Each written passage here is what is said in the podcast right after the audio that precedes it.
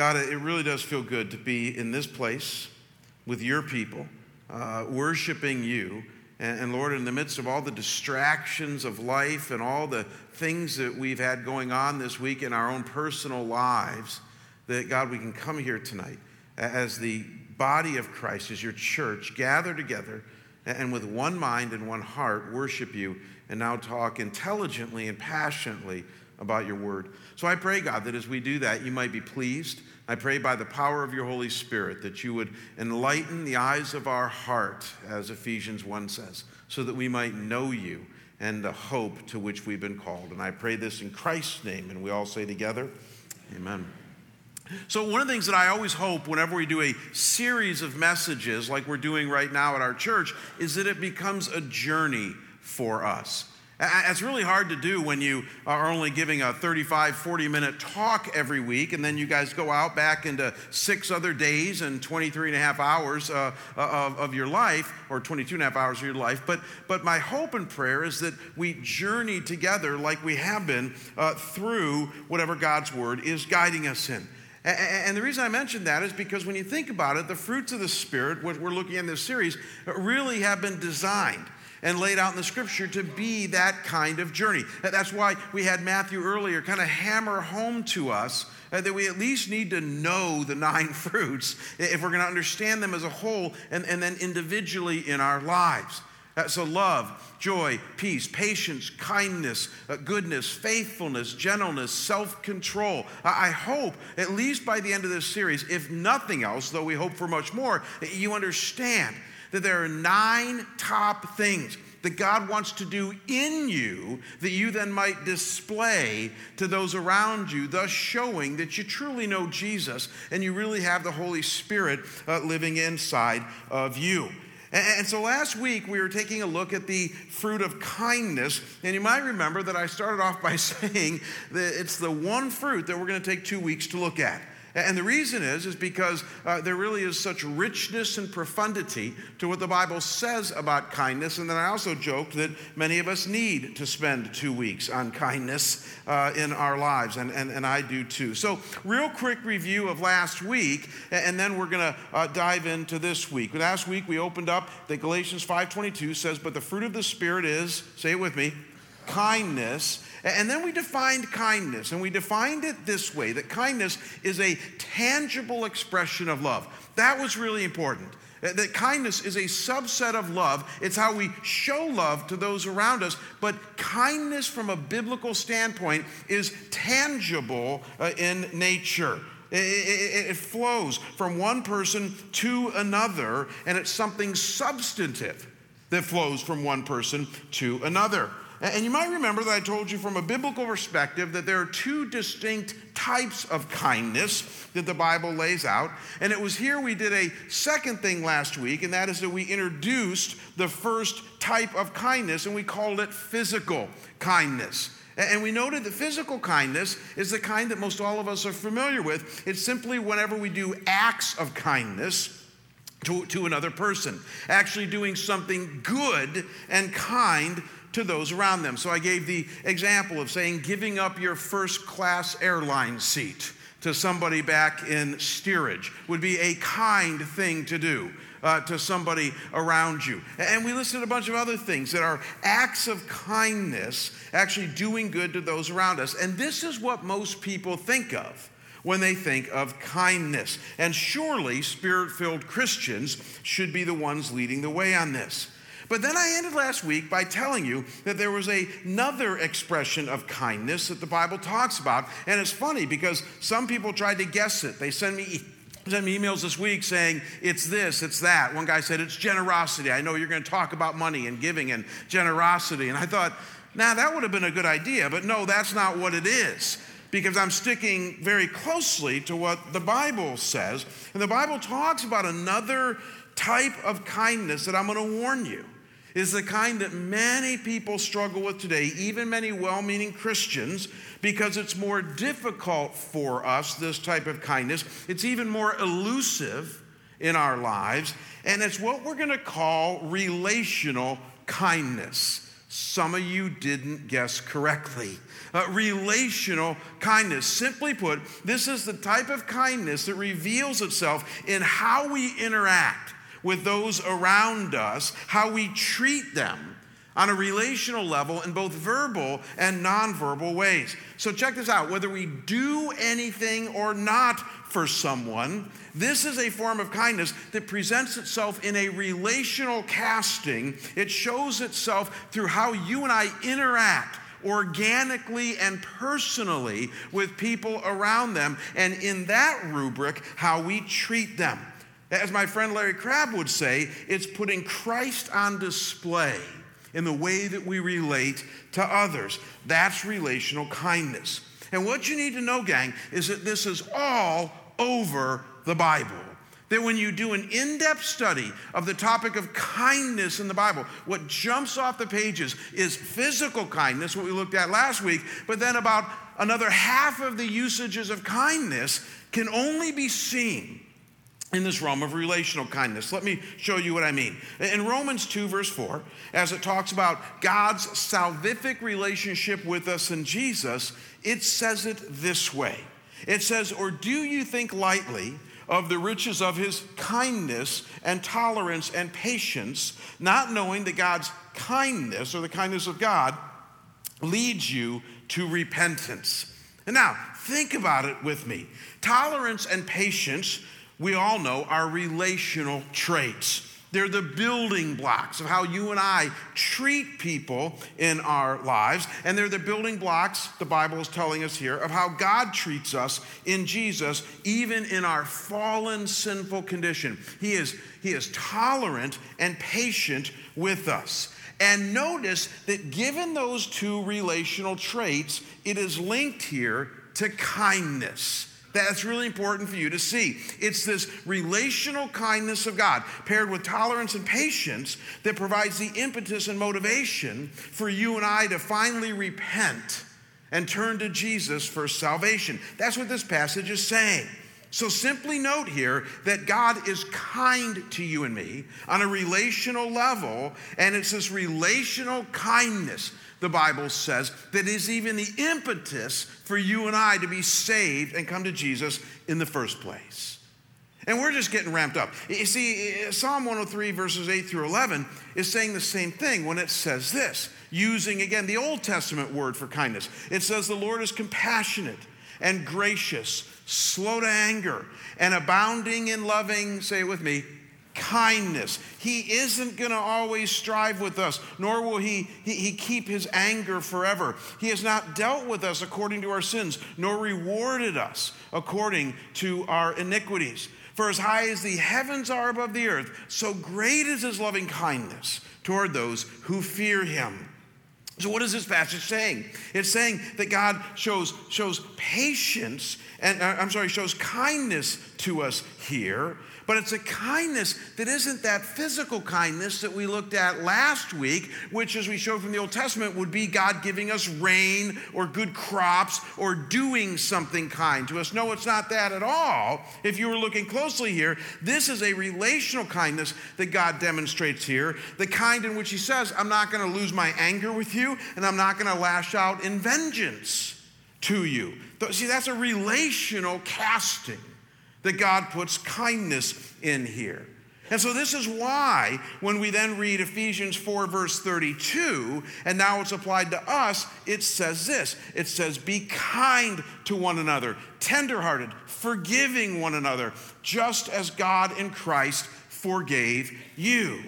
Again, there's nothing in Ephesians 4:32 here about physical kindness. That's really important for you to see. There's no acts of kindness being described here. No, in this context, it's a kindness that presents itself in being tender to one another, in forgiving one another. It's a relational kindness that's being talked about. Are you starting to see that there's a type of kindness that the Bible describes that goes deeper and richer than the physical type acts of kindness that many of us think of? There's a type of kindness that doesn't just buy flowers or hold the door open or serve in a soup kitchen or even give up your first-class airline ticket for somebody back in coach. As good as those things are, but there's a type of kindness that listens to another person. It dials into their heart. It shares words of affirmation and encouragement to them. It even shares hard-hitting truth at times with them. And it forgives wrongdoing. You see, these are still tangible expressions of love that we give to one another. It's just that they are relational expressions of love. And it's the kind of love, and it's the reason many Christians kind of fear this, that isn't afraid of intimacy and the tenderness that all this involves. You see, it's a whole different kind of kindness that's being presented here in the Bible. And here's the linchpin of this. It's the kindness that Jesus came to us with.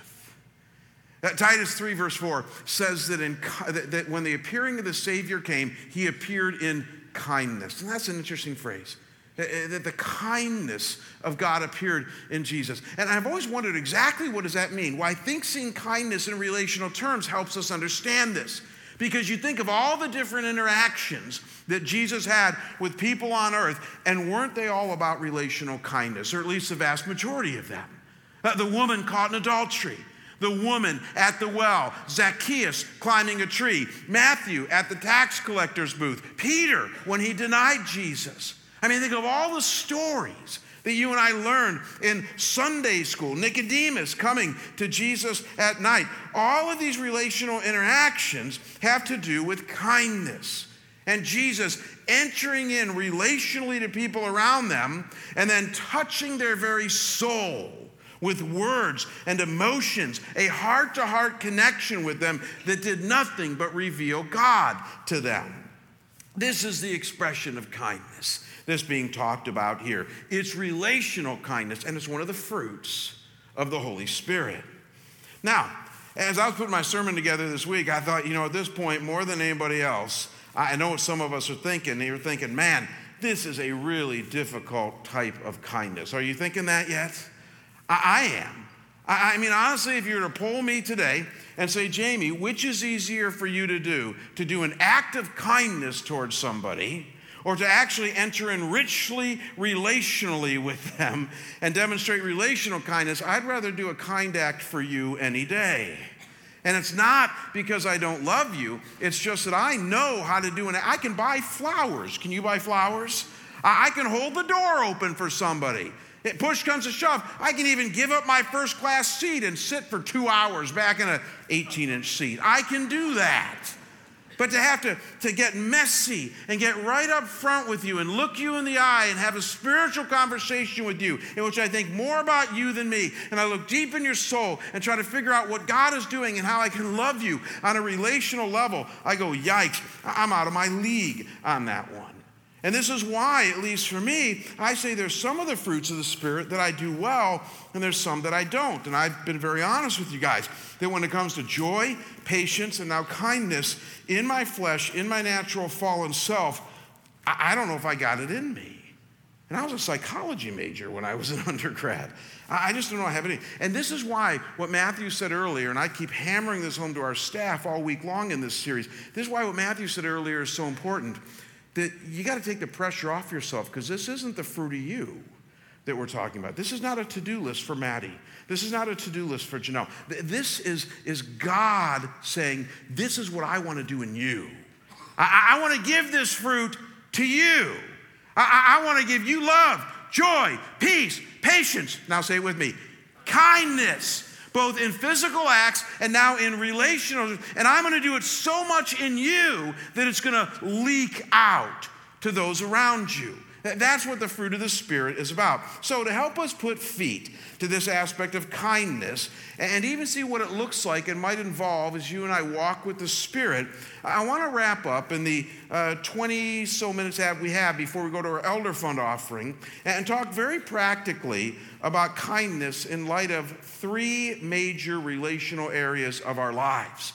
And then we're going to wrap up with a note on how this actually becomes the Spirit's activity, not just our own. So first, let me talk to you about kindness and relational kindness in light of marriage. in light of marriage. This might blow you away. There was a study done a couple of years back by one of the world's leading researchers on marital relationships, a guy by the name of John Gottman from the Gottman Institute. And in an article that appeared in the Atlantic, the author shared that Gottman has noted that the number one factor that tears couples apart is not financial problems, as some people think. It's not adultery, as many people try to argue. No, the number one problem that tears couples apart in marriage is contempt. It's contempt. And in fact, listen to what this article says in light of Gottman's research. It says contempt is the number one factor that tears couples apart. People who are focused on criticizing their partners miss a whopping 50% of positive things that their partners are doing. And they see negativity when it's just not there. It goes on to say people who give their partner the cold shoulder, deliberately ignoring the partner or responding minimally, damage the relationship by making their partner feel worthless and invisible, as if they're not there, not valued. It says that people who treat their partners with contempt and criticize them not only kill the love in the relationship, but they also kill their partner's ability to fight viruses and cancers. And then I love how this quote ends. It says, being mean is the death knell of relationships. You see, many people think that financial problems is the biggest problem in marriage, or adultery is the biggest problem in marriage, or a rebellious kid is the biggest problem in marriage. Reality is, study shows it's not. It's how we treat each other in marriage despite our circumstances. And contempt leads the way. But look at how this article would go on to say it positively. It says kindness, on the other hand, glues couples together. Research independent from theirs, the Gottmans, has shown that kindness is one of the most important predictors of satisfaction and stability in a marriage. Kindness makes each partner feel cared for, understood, validated, even to feel loved. When I read that in my study, I thought that just makes so much sense to me. I mean, it really does. That something simple like relational kindness, I mean, quite frankly, just not being mean, it is one of the glues that God would use, because it is one of the fruits of His Spirit, to make marriage work. Could it be that this is why Peter says this in 1 Peter 3, verses 1 and 2? See now if you can read something into this, it just might help you understand marriage better. He says, likewise, wives, be subject to your own husbands, so that even if some do not obey the word, meaning they're wretches who aren't Christians, that they may be won without a word by the conduct of their wives when they see your respectful and pure conduct. Likewise, husbands, live with your wives in an understanding way, showing honor to her. So you have respect and pure conduct and living with your wives in an understanding way, showing honor. Tell me if this isn't true, gang. These are all relational things being talked about here. Give me a head nod that you all understand that. I mean, this is relational kindness that Peter is talking about here that will almost divorce-proof your marriage. And what I need to add at this point, because some of you are wondering what does relational kindness in marriage really look like, I need to add that this doesn't simply mean always saying complimentary and nice things to each other, though that is important. But I think more what this is getting at is learning to listen and to respond to the heart of your mate in such a way that you think beneath even the words that he or she say to you, beneath all the surfacey stuff, and try to understand his or her very soul and even what the Spirit of God might be doing between the two of you. This takes real work, which is why, again, it's not for the faint-hearted, but it means entering richly into the messiness of relationality and entering into that famous tunnel of chaos and wading through all the flesh in you and the flesh in your spouse and getting to the heart of who they are in Christ, who God has made them to be, and what the Spirit is up to in your marriage. And it takes selflessness and love and faith in Christ and listening. It takes relational kindness for this to work. I've been doing something in this series that many of you seem to be responding to, and it's almost humorous to me. I've been, more than most usual series, I've been kind of sharing some more self-revealing illustrations in this series. You know, when I do that, everybody comes up to me afterward and goes, "Oh, that was such a great story, Jamie. Thanks for sharing that," you know. And I think to myself, well, if my pain and failure helps you, then I guess I'll just keep sharing that, you know, because that's kind of what's happening in this. But I asked Kim if I could share something about our early days in marriage and one of the huge lessons we learned here, and she said yes. And this is a true story. You're going to think I'm making this up. I'm not. It was about 1993, 94, and actually 94, 95. It's almost 20 years ago now. And Kim and I were living in Detroit. We had three young babies, and you know, it was a stressful time in our marriage. And we were very young and trying to figure out who we were in Christ and what the ministry is about and what our relationship is about. We'd been married probably 8 or 9 years. And at one point, Kim was really going through some identity issues, and we had just started a counseling center at our church in Detroit. And we had hired this top-notch therapist. I had hired him. I was the executive pastor, and I hired this top-notch therapist who had studied under Larry Crabb, got his master's degree in counseling, was state certified, really good. And I said to Kim, you know, I can get you in to see this dude. I'm his boss, and I don't even think we'd have to pay for it. So, you know, why don't we have you see him? And so I remember the night that Kim went out, and she went to see this therapist, and I stayed home, obviously, to watch the children. And I'll never forget this night. It was raining cats and dogs in Detroit, and she called me. Cell phones had just come out. She called me from her phone after the appointment, and she was sobbing uncontrollably.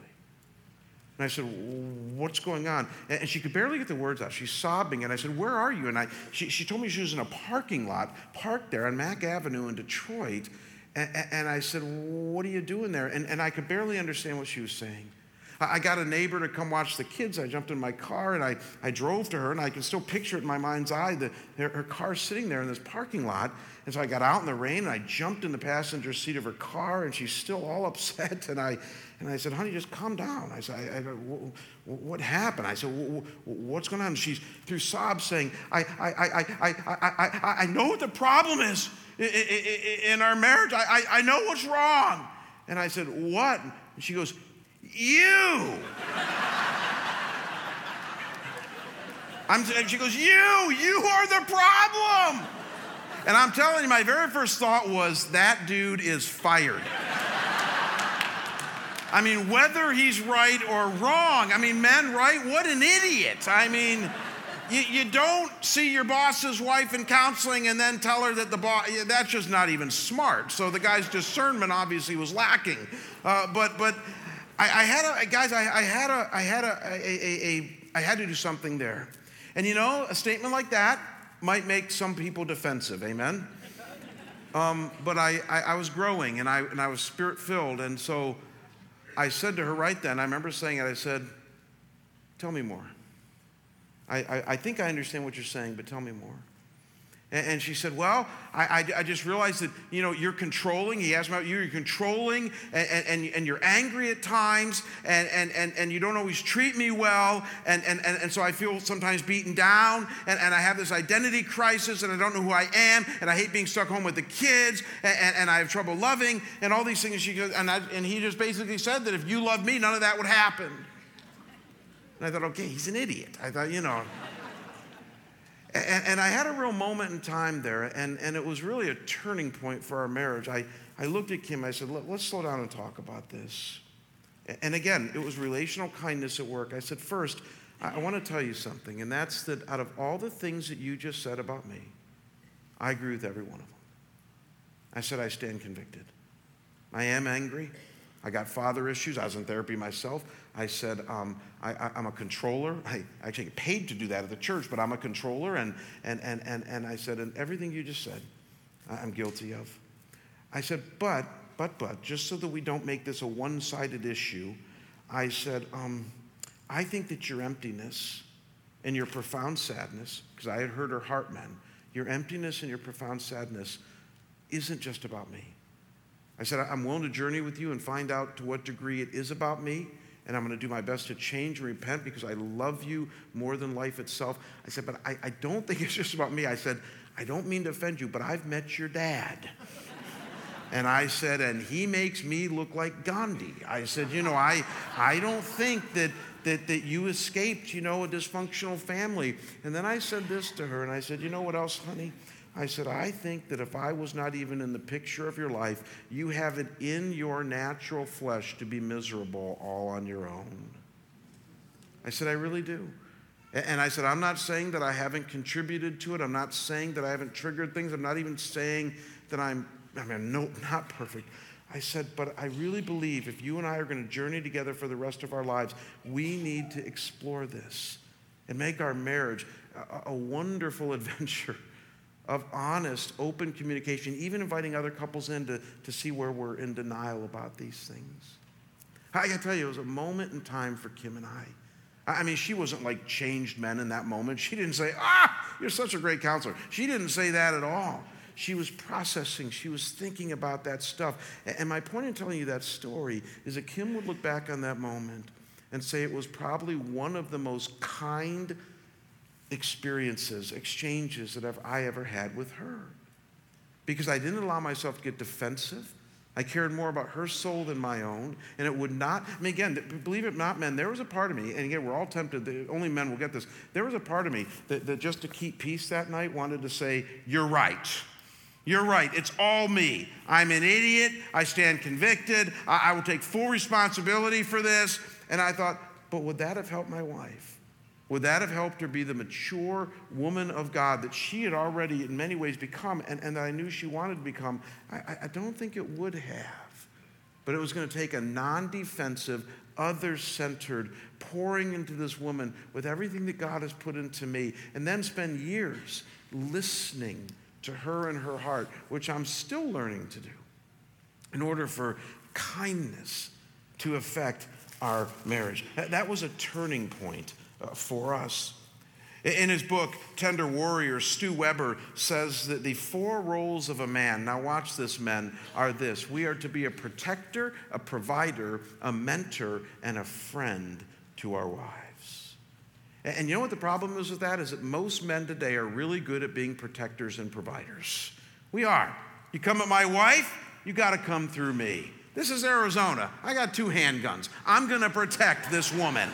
And providing for it, I take that very seriously too. I mean, she's my bride. I love her to death. I promise to do that. I will provide for her. But tell me if this isn't true, men, to be a mentor and a friend to your wife, a partner, as the Bible would say, a co-heir of life. That's a tall order. And without relational kindness, you will never learn what that means. The heart of relational kindness in marriage, where you share heart to heart, words and emotions, intimacy that really takes you deep, comes when we allow the Spirit to work in us, relationally kind to our spouses. And then I want you to think of another area where this really can be shine, where the Spirit can shine through us. I want you to think of your work.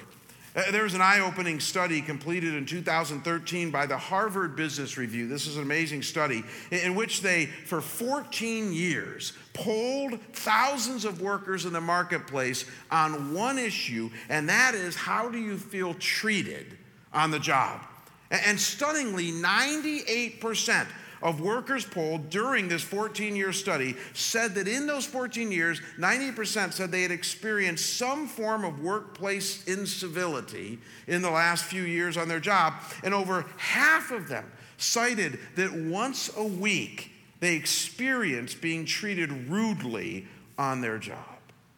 And it's only getting worse. From 1998 to 2001, there was a 100% increase with workplace incivility, according to this study. I think this is what has led Dave Barry to say this. Dave Barry is a humorist and a columnist. He says, a person who is nice to you but rude to the waiter is not a nice person.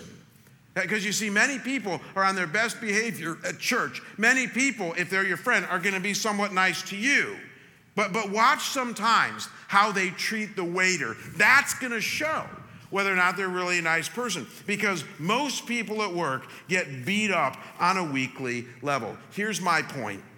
We as Spirit-filled Christ followers have an incredible opportunity to demonstrate what Christ-like relational kindness looks like in an environment where the studies show people don't see it all that often. As Larry Crabb would say, we have the opportunity to put Christ on display in the way that we relate to others at work and when we are at their work.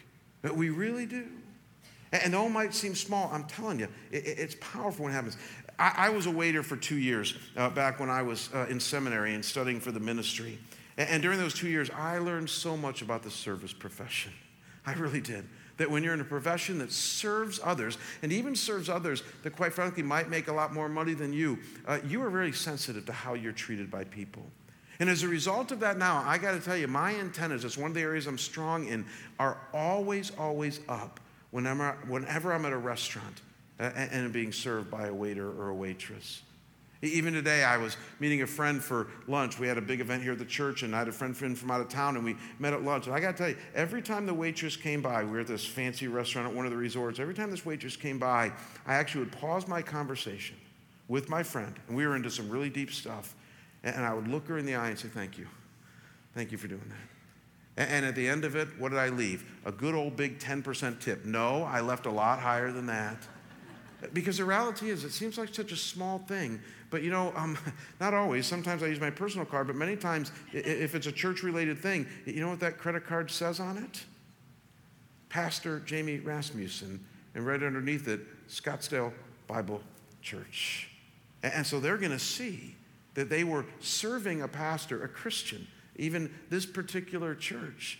And even in small ways like that, they're used to people not being kind. You never know what God will do that. I was out on the golf course. I'm making it sound like I have a really easy life. I don't. These are bad illustrations. But I was on the golf course a couple weeks ago and golfing with some friends, and one of the guys in our foursome wasn't a believer. In fact, he was antagonistic to Christian things, and the guys with me warned me about it. I think they were afraid I was going to, say, hey, dude, you don't go to church? Hell's a long time to burn and things like that, and so which I would never do, and so I love this guy.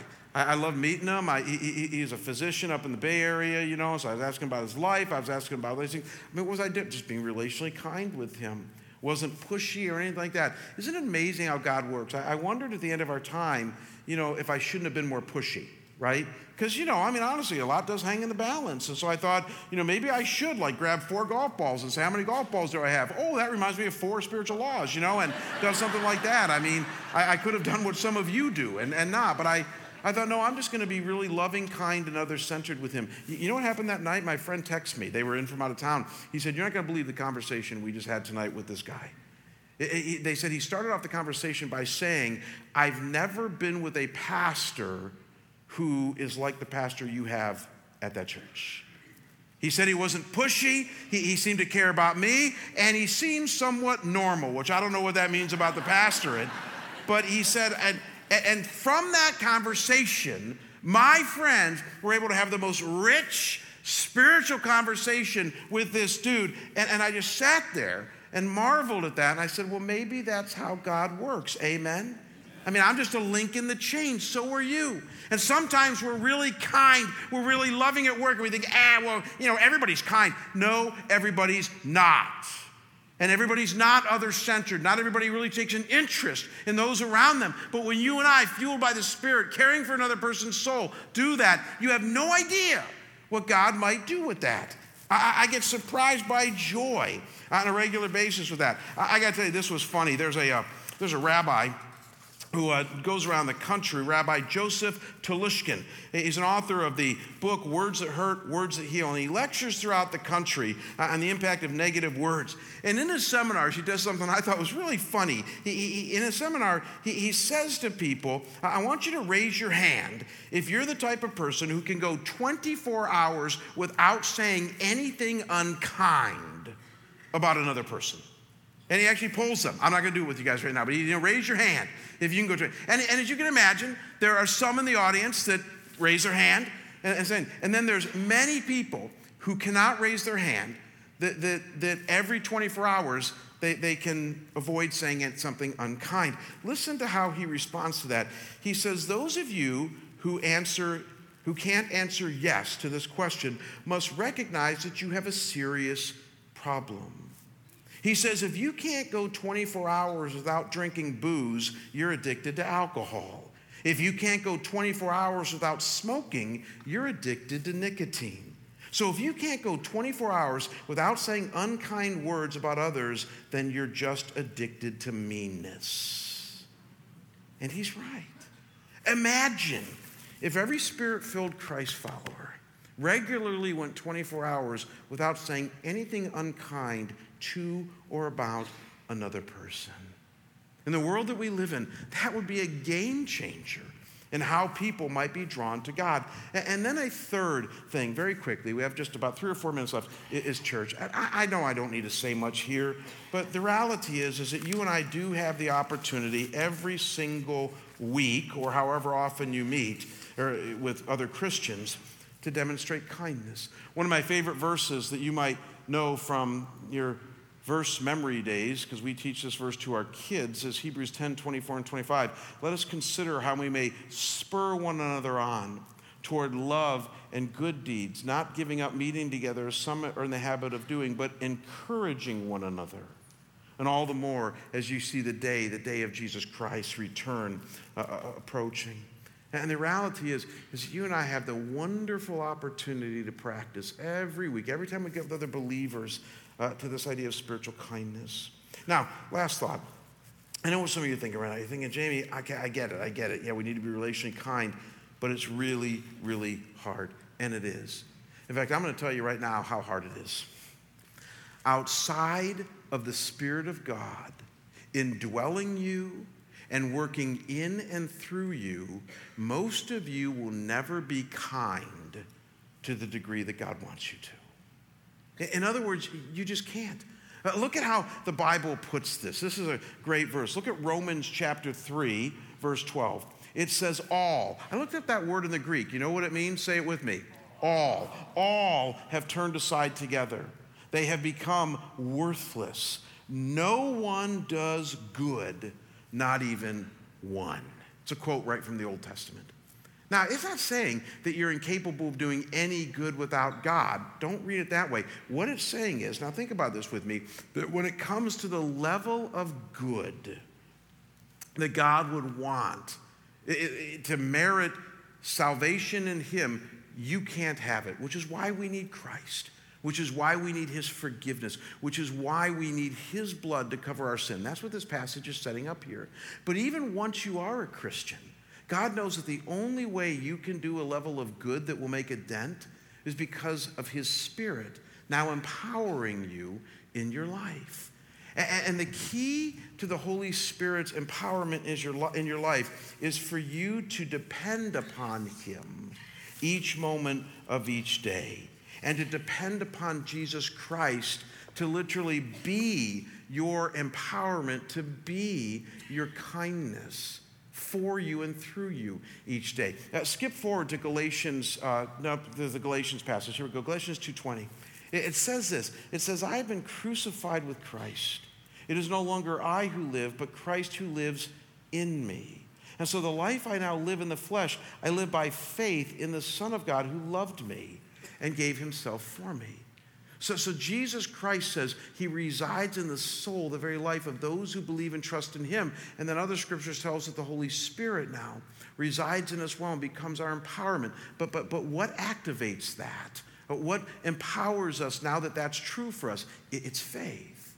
And so I spend much of my day, gang, I'm just telling you this, that when I fail, and I fail all the time. I wrote 2 apology letters just this week to people. When I fail in my life, do you know what I do? I just start breathing prayers left and right, and say, oh, God, I did it again. My wife's mad at me, and Daryl's mad at me, and the kids are mad at me because I failed. And usually I fail at the fruit of the Spirit level. And I failed again. And I say, oh, God, make me the man you want to be, me to be. Help me to be more kind. Help me to be more patient. Help me to be more loving. And even in desperate moments, I'll say, God, I don't even have it in me. Be my kindness. Be my patience. Be my love through me. And it's amazing what God does as a result of that. So here's your take-home point. Here's the way I would put it in take-home point form. And that is, if you have trouble with being kind, go to God. Because again, it's his fruit. It's his Spirit working in you. This is not your to-do list. It's his to-do list in you. Let's pray. Father God, I thank you that you come to us and meet us as we are, even as well-meaning followers of your son Jesus, or maybe even seekers here tonight. And God, you speak to us life-giving words, holy words of how we can know and follow you. And God, we're turning up the heat in this series when it comes to things like dependence and faith and knowledge, because God, these are the top 9 things you want us to display to a world that doesn't know you. And so God, I pray that as we think about these things for our life now, as we go into our last song of worship, as we go from here in a few minutes, God, that you would help us, Lord, on 2 levels. One, to be the kind of people that monitor our level of kindness, both physically and relationally with those around us. And then, Lord, as we do that, may we depend upon your Spirit and your Son who lives inside us who believe. Do this in us, we pray. Work this fruit in us, we pray. In Jesus' holy and precious name, amen.